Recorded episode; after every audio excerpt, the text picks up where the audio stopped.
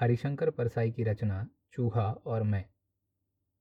चाहता तो लेख का शीर्षक मैं और चूहा रख सकता था, पर मेरा अहंकार इस चूहे ने नीचे कर दिया। जो मैं नहीं कर सकता, वह मेरे घर का यह चूहा कर लेता है। जो इस देश का सामान्य आदमी नहीं कर पाता, वह इस चूहे ने मेरे साथ करके बता दिया। इस घर में एक मोटा चूहा है। जब छोटे भाई की पत्नी थी, तब घर में खाना बनता था। इस बीच पारिवारिक दुर्घटनाओं, बहनोई की मृत्यु आदि के कारण हम लोग बाहर रहे। इस चूहे ने अपना अधिकार मान लिया था कि मुझे खाने को इसी घर में मिलेगा। ऐसा अधिकार आदमी अभी तक नहीं मान पाया। चूहे ने मान लिया है। लगभग पैंतालीस दिन घर बंद रहा। मैं तब अकेला लौटा। घर खोला तो देखा कि चूहे ने काफ़ी क्रॉकरी फर्श पर गिराकर फोड़ डाली है। वह खाने की तलाश में भड़भड़ाता होगा। क्रॉकरी और डिब्बों में खाना तलाशता होगा। उसे खाना नहीं मिलता होगा तो वह पड़ोस में कहीं कुछ खा लेता होगा और जीवित रहता होगा। पर घर उसने नहीं छोड़ा। उसने इसी को अपना घर मान लिया था। जब मैं घर में घुसा, बिजली जलाई तो मैंने देखा कि वह खुशी से चहकता हुआ यहाँ से वहाँ दौड़ रहा है। वह शायद समझ गया कि अब इस घर में खाना बनेगा, डिब्बे खुलेंगे और उसे खुराक मिलेगी। दिन भर वह आनंद से सारे घर में घूमता रहा। मैं देख रहा था, उसके उल्लास से मुझे अच्छा ही लगा। पर घर में खाना बनना शुरू नहीं हुआ। मैं अकेला था, बहन के यहाँ, जो पास ही में रहती हैं, दोपहर का भोजन कर लेता। रात को देर से खाता हूँ तो बहन डब्बा भेज देती। खाकर मैं डब्बा बंद करके रख देता। चूहा राम निराश हो रहे थे। सोचते होंगे यह कैसा घर है। आदमी आ गया है, रोशनी भी है, पर खाना नहीं बनता। खाना बनता तो कुछ बिखरे दाने या रोटी के टुकड़े उसे मिल जाते। मुझे एक नया अनुभव हुआ। रात को चूहा बार बार आता और सिर की तरफ़ मच्छरदानी पर चढ़कर कुल बुलाता।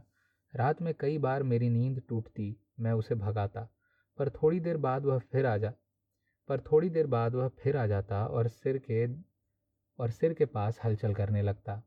वह भूखा था, मगर उसे सिर और पाँव की समझ कैसे आई? वह मेरे पाँवों की तरफ़ गड़बड़ नहीं करता था, सीधे सिर की तरफ़ आता और हलचल करने लगता। एक दिन वह मच्छरदानी में घुस गया। मैं बड़ा परेशान क्या करूँ? इसे मारूं और यह किसी अलमारी के नीचे मर गया तो सड़ेगा और सारा घर दुर्गंध से भर जाएगा। फिर भारी अलमारी हटाकर इसे निकालना पड़ेगा। चूहा दिन भर भड़बड़ाता और रात को मुझे तंग करता। मुझे नींद आती मगर चूहा राम मेरे सिर के पास भड़बड़ाने लगते। आखिर एक दिन मुझे समझ में आया कि चूहे को खाना चाहिए। उसने इस घर को अपना घर मान लिया है। वह अपने अधिकारों के प्रति सचेत है। वह रात को मेरे सिरहाने आकर शायद यह कहता है, क्यों बे? क्यों बे? तू तो आ गया है, भरपेट खा रहा है, मगर मैं भूखा मर रहा हूँ। मैं इस घर का सदस्य हूँ, मेरा भी हक है, मैं तेरी नींद हराम कर दूँगा। तब मैंने उसकी मांग पूरी करने की तरकीब निकाली। रात को मैंने भोजन का डिब्बा खोला तो पापड़ के कुछ टुकड़े यहाँ वहाँ डाल दिए।